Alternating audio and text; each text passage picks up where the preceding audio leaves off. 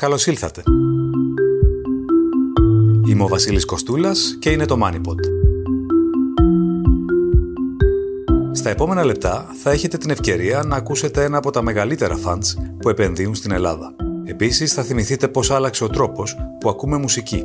Θα μάθετε όσα δεν ξέρατε για το ΑΕΠ και θα διαπιστώσετε πως οι άνθρωποι γύρω σας αρχίζουν να μην τρώνε κρέας. Υπάρχουν χρήματα για επενδύσεις.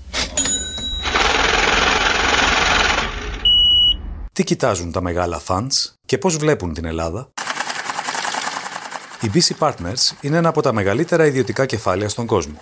Εδώ και κάποια χρόνια πλέον έχει αρχίσει να είναι δραστήρια και στην Ελλάδα, σε μια σειρά από τομείς όπως οι τηλεπικοινωνίες και η φαρμακοβιομηχανία. Το MoneyPod φιλοξενεί τον managing partner του fund στο Λονδίνο, Νίκο Σταθόπουλο, ο οποίος έχει διακριθεί ως ένας από τους 50 ανθρώπους με τη μεγαλύτερη επιρροή στις ευρωπαϊκές αγορές. Χαίρετε κύριε Σταθόπουλε. Καλημέρα. Πώς διαμορφώνεται η παρουσία της BC Partners στην ελληνική αγορά, Α, Καταρχήν, η BC Partners επενδύει στην Ελλάδα για πάνω από 15 χρόνια. Έχουμε κάνει επενδύσεις σε πάνω από 5 εταιρείες ε, και τα τελευταία 15 χρόνια έχουμε επενδύσει περίπου στα 5 δισεκατομμύρια ευρώ στη χώρα μας. Να σας ζητήσω να ξεχωρίσετε το αγαπημένο σας deal μέχρι σήμερα ή δεν κάνετε διακρίσεις; Δεν κάνω διακρίσεις, όπως σωστά λέτε. Η πραγματικότητα βέβαια είναι ότι, ότι σαν επενδυτής τα, τα αγαπημένα deals είναι αυτά τα οποία δίνουν και τη μεγαλύτερη απόδοση. Και φυσικά σε αυτή την κατηγορία το deal της Pharmathen που είχε επενδύσει το 2015 και που από επενδύσαμε, πουλήσαμε πέρσι ήταν ε, ίσως το πιο επιτυχημένο που έχουμε κάνει και έχω κάνει στην Ελλάδα ε, και από αυτή την άποψη ίσως να είναι το πιο αγαπημένο μου σε αυτή τη φάση λόγω του ότι έχει κάνει τη μεγαλύτερη απόδοση. Ε, ποιο είναι το επόμενο βήμα στην Ελλάδα, Υπάρχει κάποια νέα επένδυση στα σκαριά; Πάντα υπάρχουν ε, ε ευκαιρίες στην Ελλάδα. Πιστεύω ότι ε, θέλουμε να κάνουμε άλλη μία επένδυση τουλάχιστον φέτος στην Ελλάδα. Δεν ξέρω κατά πόσο θα, θα επιτευχθεί γιατί όπως ξέρετε η συγκυρία αυτή τη στιγμή και με τον πόλεμο, αλλά θα έλεγα περισσότερο με τον πληθωρισμό, τα αυξημένα επιτόκια και όλα τα άλλα μακροοικονομικά θέματα τα οποία μας περιβάλλουν, φυσικά κάνουν οποιαδήποτε επένδυση και οποιαδήποτε απόφαση παροχής ρίσκου πολύ πιο δύσκολη. Απ' την άλλη πιστεύω ότι η Ελλάδα έχει ακόμα προοπτικές, έχει ακόμα δυναμική, έχει ακόμα ανάπτυξη και νομίζω θα, θα παρουσιαστούν και καινούριε ευκαιρίες. Οπότε, ναι, θέλω να πιστεύω ότι θα κάνουμε άλλη μια επένδυση στην Ελλάδα. Τι κοιτάζετε πριν από μια εξαγορά, τι έχει σημασία για ένα καλό deal και πώς διακρίνει κανείς αυτό που λέμε καλή ευκαιρία; Κοιτάξτε, αυτά που κοιτάζουμε περισσότερο, τουλάχιστον εμείς, είναι, είναι εταιρείες οι οποίες είναι ε, ηγέτητε εταιρείες σε κλάδους οι οποίοι έχουν ανάπτυξη και ανθεκτικότητα. Ε, γι' αυτό και έχουμε επενδύσει σε κλάδους σαν τις τηλεπικοινωνίες, ας πούμε, την τεχνολογία ή την υγεία, που σας έλεγα πριν κλάδους με εξαγωγικό προφίλ, όπως είναι, για παράδειγμα, οι φαρμακοβιομηχανίες, ε, όπως είναι τα τρόφιμα, κλάδοι οι οποίοι έχουν, θα σας έλεγα, και γίνει disrupted ε, λόγω της, ε, είτε της πανδημίας, είτε της κρίσης, είτε άλλων συνδικών, λόγω άλλων συνδικών, όπως είναι, για παράδειγμα, ο κλάδος της ενέργειας ή ο κλάδος των σπορ. Και κοιτάζουμε εταιρείες οι οποίες έχουν ένα συγκριτικό πλεονέκτημα το οποίο μπορεί να είναι πλεονέκτημα ηγετικής θέσης, μπορεί να είναι πλεονέκτημα κόστους, μπορεί να είναι πλεονέκτημα τεχνογνωσίας, ανθρωπίνου δυναμικού. Οπότε εστιάζουμε περισσότερο σε, τέτοιες, ε, σε τέτοιους είδους κλάδους. Δεν θα ήθελα να πω σε λεπτομέρειες για το ποιοι ακριβή θα είναι οι κλάδοι που θα κοιτάξουμε στο μέλλον, αλλά αυτά είναι τα χαρακτηριστικά, θα σας έλεγα, που κοιτάζουμε περισσότερο όταν κοιτάζουμε εταιρείες να επενδύσουμε. Και νομίζω ότι η Ελλάδα έχει ακόμα ε, αρκετές από αυτές. Εξακολουθεί να υπάρχει ρευστότητα εκεί έξω και πώς επιδρά πια η άνοδος των επιτοκίων; Το καλό είναι ότι υπάρχει μεγάλη ρευστότητα ε, παγκοσμίως. Μόνο ο κλάδος του private equity, ο δικός μας ο κλάδος, έχει πάνω από 4-3 εκατομμύρια δολάρια τα οποία είναι αδιάθετα αυτή τη στιγμή. Ε, οπότε υπάρχει πάρα πολύ ρευστότητα στον κόσμο. Όλη αυτή η ρευστότητα κοιτάζει και να βρει ένα σπίτι και γι' αυτό πιστεύω ότι και η χώρα μας θα μπορέσει να προσελκύσει μερικά από αυτά τα κεφάλαια. Τα επιτόκια, όπως σωστά λέτε, ε, η αύξηση των επιτοχίων δεν έχει βοηθήσει από αυτή την άποψη. Απ' την άλλη, να θυμίσω ότι τα επιτόκια εξακολουθούν να είναι σε πάρα πολύ χαμηλό επίπεδο. Ε, όταν ξεκίνησα την καριέρα μου στο private equity πριν από 25 χρόνια, μιλάγαμε για επιτόκια 8 με 10%. Και αυτή τη στιγμή ε, οι αγορές φοβούνται μια αύξηση επιτοκίων 25 bips ουσιαστικά, τα οποία αυξάνονται από το μισό στο 1%. Μιλάμε για πάρα πολύ χαμηλά επιτόκια ακόμα. Ε, πιστεύω ότι τα επιτόκια δεν θα είναι το πρόβλημα που θα σταματήσει τους επενδυτές να επενδύουν. Θα σας έλεγα ότι το μεγαλύτερο πρόβλημα σήμερα είναι ο πληθωρισμός. Γιατί ο πληθωρισμός καταλήγει να έχει επιρροή και επίδραση σε πάρα πολλά πράγματα, από το κόστος εργασίας, από το κόστος προσωπικού, από το κόστος των πρώτων υλών και όλα αυτά επηρεάζουν φυσικά το κόστος μια οποιαδήποτε επιχείρησης και στο, στην τελική ανάλυση θα επηρεάσουν και την κατανάλωση. Και νομίζω ότι αυτό είναι ίσως το, η, μεγαλύτερη απειλή αυτή τη στιγμή, αν υπάρχει κάποια τέτοια σωστή λέξη, για το τι, τι νομίζω αντιμετωπίζουν οι επενδυτές και το μεγαλύτερο ρίσκο είναι περισσότερο το ρίσκο του πληθωρισμού και τι επίδραση θα έχει αυτό, παρά θα έλεγα το ρίσκο των επιτοκίων. Οπότε αντιλαμβάνομαι είστε και λίγο σε στάση αναμονής. Ε, περιμένετε να δείτε πώς θα εξελιχθεί αυτό το πράγμα, παγώνει οι διαδικασίες αυτή η συγκυρία, ή δεν είμαστε ακόμα εκεί; Θα έλεγα ότι είμαστε περισσότερο, είμαστε λίγο σε στάση αναμονής, γιατί είναι φυσιολογικό να μην, ε, να μην παίρνουμε όσο μεγαλύτερο ρίσκο ε, θα θέλαμε ίσως στο παρελθόν. Απ' την άλλη, ακριβώς λόγω της προηγούμενης συζήτησης που κάναμε ότι υπάρχει τεράστια ρευστότητα και ως επενδυτές δεν έχουμε την ε, πολυτέλεια να καθόμαστε πάνω στα μετρητά τα οποία έχουμε και θα πρέπει να τα επενδύσουμε κάπου. Θα πρέπει να βρούμε ευκαιρίες να, να επενδύσουμε τα χρήματα. Απλώς νομίζω η, η μπάρα αυτή τη στιγμή και τα κριτήρια μιας επένδυσης έχουν γίνει πιο αυστηρά ακριβώς λόγω της ε, αβεβαιότητας του μακροοικονομικού περιβάλλοντος. Ποιοι τομείς θα λέγατε ότι έχουν τη μεγαλύτερη δυναμική σε αυτή τη φάση, Αναφέρομαι στην Ελλάδα κυρίως. Δεν θα ήθελα να μπω, να μπω σε λεπτομέρειες για, για τομείς, αν δεν σας πειράζει. Νομίζω κρατήστε τα χαρακτηριστικά τα οποία είπαμε ε, πρωτίστως. Δηλαδή, τομείς οι οποίοι είτε έχουν ανάπτυξη και ανθεκτικότητα, τομείς οι οποίοι έχουν δείξει ότι έχουν ε, ε, εξαγωγικό προφίλ, θα έλεγα σε πολλές σημεία, και, και τομείς οι οποίες βρίσκονται σε, σε, ένα, σε μια φάση ε, ένα inflection point, όπως λένε στα αγγλικά, σε μια φάση στην οποία βλέπετε ότι υπάρχει μια αλλαγή ε, στο τοπίο. Και υπάρχουν δύο-τρεις κλάδοι οι οποίοι είναι σε αυτή την κατηγορία. Πιστεύω και παγκοσμίως, αλλά και στην Ελλάδα. Η ελληνική οικονομία, ένας από τους διεκδικητές των διεθνών κεφαλαίων, έχει περάσει πολλά μέχρι σήμερα. Ποια είναι η εικόνα που αποκομίζουν τώρα οι επενδυτές από την Ελλάδα; Θα σας πω καταρχήν ότι η Ελλάδα τα τελευταία, θα έλεγα τουλάχιστον ε, δύο χρόνια, έχει μπει πολύ δυνατά στο χάρτη των ξένων επενδυτών. Και το βλέπετε και από ξένες επενδύσεις που έχουν έρθει στη χώρα μας, όχι μόνο τη BC Partners, αλλά και άλλων κεφαλαίων και, και πολύ μεγάλων εταιριών, όπως η Pfizer, όπως η Microsoft, εταιρείες οι οποίες έχουν την, την πολυτέλεια της επιλογής για το πού θα επενδύσουν και διαλέγουν την Ελλάδα. Άρα αυτό είναι ένα πολύ σημαντικό χαρακτηριστικό. Αυτό πιστεύω δεν είναι τυχαίο, διότι η Ελλάδα εκτός του ότι είναι μια ευρωπαϊκή χώρα με σπάνια, θα έλεγα, γεωπολιτική θέση, ένα σταθερό νόμισμα, μια πολιτική σταθερότητα και όλα αυτά βοηθούν τους ε, ξένους επενδυτές. Έχει ένα εξαιρετικά υψηλό, πιστεύω, ανθρώπινο δυναμικό ε, και το λέω σαν ένας επενδυτής, ο οποίος, όπως σας είπα, έχει επενδύσει στην Ελλάδα πάνω από 15 χρόνια, αλλά έχει επενδύσει και σε άλλες 10 χώρες παγκοσμίως. Και έτσι έχω και αυτή τη σύγκριση που κάνω, δεν το λέω μόνο σε απόλυτο μέγεθος. Πιστεύω όμως και η Ελλάδα έχει ένα πολύ μεγάλο αβαντάζ ίσως σε, άλλες, σε σχέση με άλλες χώρες που είναι, είναι λόγω του timing. Νομίζω το timing, η συγκυρία η συγκεκριμένη ε, με την Ελλάδα να έρχεται μετά από πάνω από 10 χρόνια ύφεσης, ε, δείχνει ότι έχει μια υπολοιπόμενη αναπτυξιακή προοπτική, μια δυναμική η οποία νομίζω θα, θα φανεί σε μια, ελπίζω κιόλας, πιο γρήγορη ανάπτυξη που θα έχει η, η χώρα μας τα επόμενα ένα-δύο χρόνια. Στον αντίποδα, ποιο θα λέγατε ότι είναι το μεγαλύτερο μειονέκτημα της Ελλάδας ως επενδυτικού προορισμού; Το ρωτώ με επικοδομητική διάθεση, καθώς εχθρός του καλού το καλύτερο. Σαφέστατα. Okay. Κοιτάξτε, όλες οι οικονομίες έχουν ισχυρά σημεία που προτρέπουν, όπως είπαμε, να, να επενδύσεις, αλλά υπάρχουν και μερικά τα οποία ε, είναι πιο αποτρεπτικά. Θα έλεγα ότι η ελληνική οικονομία είχε παραδοσιακές παθογένειες ε, που κάποιες ε, εντάθηκαν τη δύσκολη δεκαετία που περάσαμε και οι περισσότερες από αυτές, θα έλεγα, έχουν να κάνουν με τις θεσμικές διαδικασίες που ρυθμίζουν την οικονομική δραστηριότητα.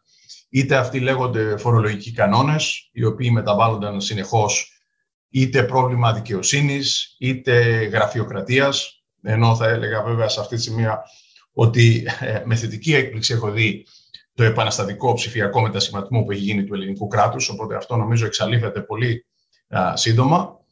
Ε, δεν σας κρύβω ότι μια πολιτική αστάθεια η οποία υπήρξε τα προηγούμενα χρόνια και, θα, και ελπίζω να μην υπάρξει στο μέλλον, δίνει και αυτή μια, μια δυσκολία στους ξένους επενδυτές και υπήρξε ένα αντικίνητρο πολλές φορές να έρθουν να επενδύσουν. Αλλά παρόλα αυτά νομίζω ότι ήταν, ότι ήταν πάρα πολύ, είναι σαφέστατα τα τελευταία δύο χρόνια τουλάχιστον, ότι η, χώρα έχει, έχει αλλάξει σελίδα και γι' αυτό βλέπετε όλους τους ξένους επενδυτές να, να έρχονται στην Ελλάδα.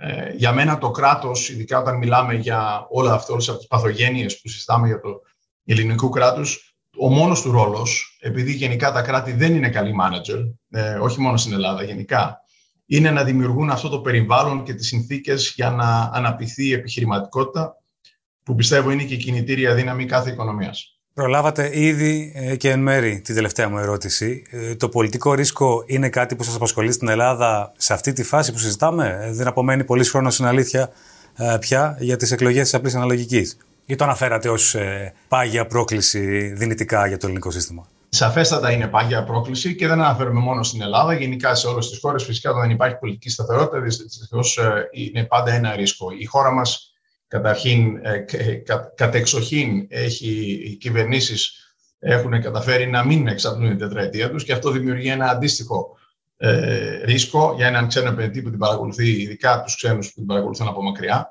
Θα σας έλεγα βέβαια και, και ίσως είναι μια, ένας, ε, ένας τρόπος να απαντήσω στην ερώτησή σας. Τους επενδυτές δεν, θα, δεν τους ενδιαφέρει, θα σας έλεγα, ποιος κυβερνάει, αλλά πώς κυβερνάει. Δηλαδή, κοιτούν τα αποτελέσματα, κοιτούν τους οικονομικούς δείχτες, και η αλήθεια είναι ότι η οικονομική και η δημοσιονομική σταθερότητα και το φιλοεπενδυτικό κλίμα είναι αυτά που ενδιαφέρουν τους ξένους επενδυτές. Το πώς θα κάνει μια κυβέρνηση για, μια, για την οικονομική ευημερία της χώρας, για την ανάπτυξη της χώρας και αυτό είναι περισσότερο που, που απασχολεί τον κόσμο. Οπότε ε, είναι ξεκάθαρο ότι η συγκεκριμένη κυβέρνηση, παρόλο που ατυχώς συνεχώς διαχειρίζεται κρίσεις, έχει καταφέρει, πιστεύω, όπως φαίνονται τα δεδομένα, επαρκέστατα ε, και να προσελκύσει πάρα πολλά κεφάλαια για επενδύσεις στην, ε, στην Ελλάδα. Οπότε η πολιτική σταθερότητα θα είναι σημαντικό. Ε, δεν μπορώ να προβλέψω, ούτε είναι η δουλειά μου για το πότε θα γίνουν οι εκλογές. Απλά ελπίζω ότι θα συνεχίσει να υπάρξει αυτή η πολιτική σταθερότητα, γιατί είναι αναγκαίο κριτήριο για την προσέλκυση επενδύσεων. Κύριε Σταθόπουλε, ευχαριστώ πολύ. Εγώ σας ευχαριστώ.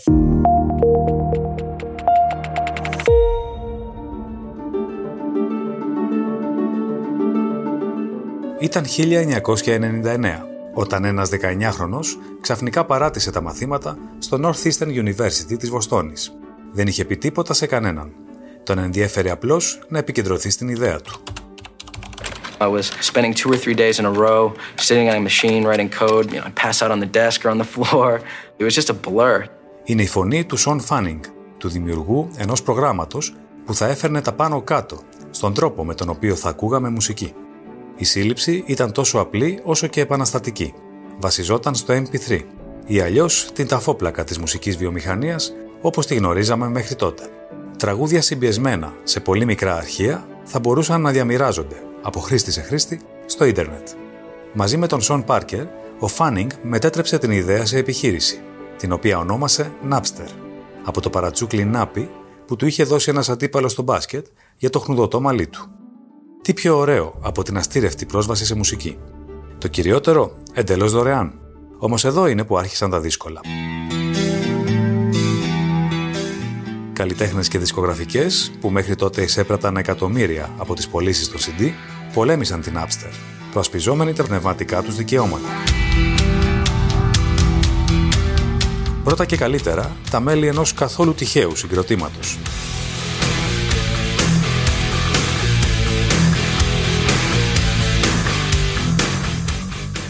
Οι Metallica πρωτοστάτησαν στις αντιδράσεις της μουσικής βιομηχανίας με μπροστάρι τον ντράμερ και συνειδητή τους, Lars Ulrich.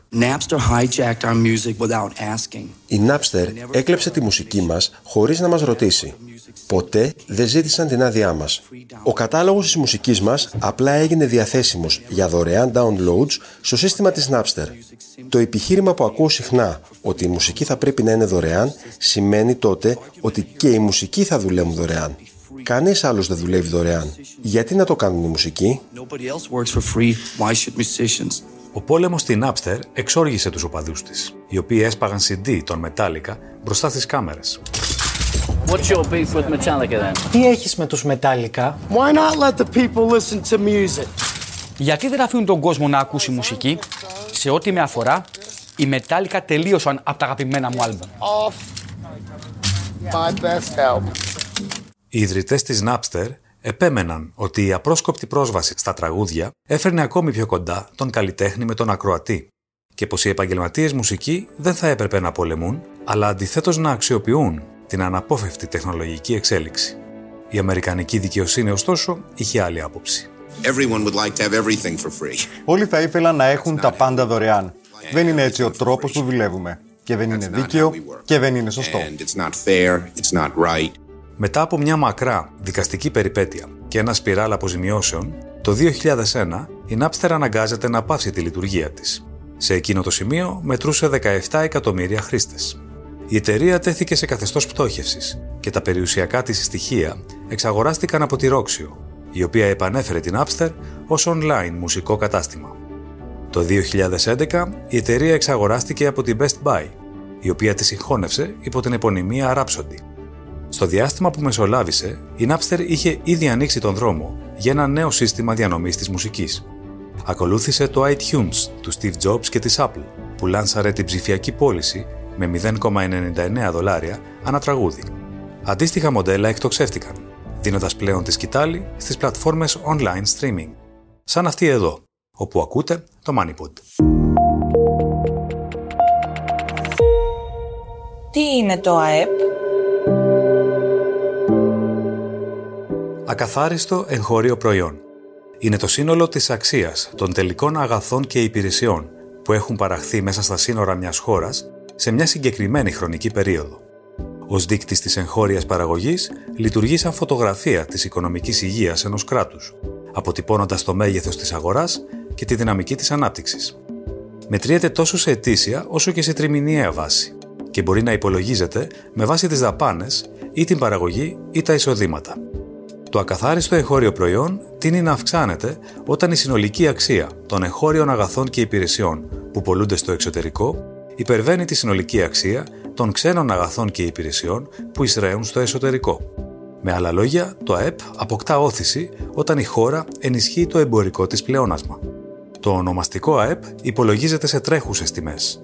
Αντιθέτως, το πραγματικό ΑΕΠ συνυπολογίζει και τον πληθωρισμό της οικονομίας. Όταν ο ρυθμός αύξησης του ΑΕΠ επιταχύνεται, αποτελεί ένδειξη ότι η οικονομία υπερθερμαίνεται και τότε η κεντρική τράπεζα ήθιστε να αυξάνει τα επιτόκια. Όταν αντιθέτως επιβραδύνεται, δημιουργεί συνθήκες ύφεσης και η κεντρική τράπεζα μειώνει τα επιτόκια για να διευκολύνει την κυκλοφορία του χρήματος στηρίζοντας την οικονομία. Για όλους αυτούς τους λόγους, το ακαθάριστο εγχώριο προϊόν αποτελεί βασικό εργαλείο καθοδήγησης των policy makers, των επιχειρήσεων, των επενδυτών και φυσικά των δημοσιογράφων. Το ήξερες. Οι περισσότεροι άνθρωποι στον κόσμο τρώνε κρέας. Όμως όλο και περισσότεροι τρώνε όλο και λιγότερα ζωικά προϊόντα. Τα ευρήματα σε δυτικές χώρες δείχνουν ότι οι meat eaters, δηλαδή όσοι τρώνε κανονικά κρέας, ανέρχονται στο 70% του πληθυσμού. Ακολουθούν με 16% οι flexitarian, οι χορτοφάγοι που τρώνε κρέας περιστασιακά. Σειρά έχουν οι vegetarian, που είναι όσοι δεν τρώνε καθόλου κρέας και καθόλου ψάρι. Δεν ξεπερνούν το 5%. Υπάρχει ακόμη μια κατηγορία με 3%. Οι pescetarian, δηλαδή όσοι χορτοφάγοι τρώνε ψάρι και θαλασσινά. Στο τέλος, με 2% έρχονται οι σκληροπυρηνικοί vegan. Είναι όσοι έχουν αποκλείσει από τη διατροφή τους ακόμη και τα αυγά και τα γαλακτοκομικά προϊόντα. Αθρηστικά, όσοι με τον έναν ή τον άλλον τρόπο δεν τρώνε καθόλου κρέας, αντιπροσωπεύουν πλέον το 10% του πληθυσμού, με ανωδική τάση. Εξάλλου, όσο νεότερες οι ηλικίες, τόσο υψηλότερες οι πιθανότητες να μην τρώει κάποιος κρέας. Ο σκεπτικισμός απέναντι στη διατροφή με κρατικά προϊόντα, αποτέλεσμα ηθικών, περιβαλλοντικών και υγειονομικών παραγόντων, διαμορφώνει σταδιακά νέα δεδομένα στην αγορά τροφίμων, με προεκτάσεις ακόμη και στον τομέα της ιατροφαρμακευτικής περίθαλψης.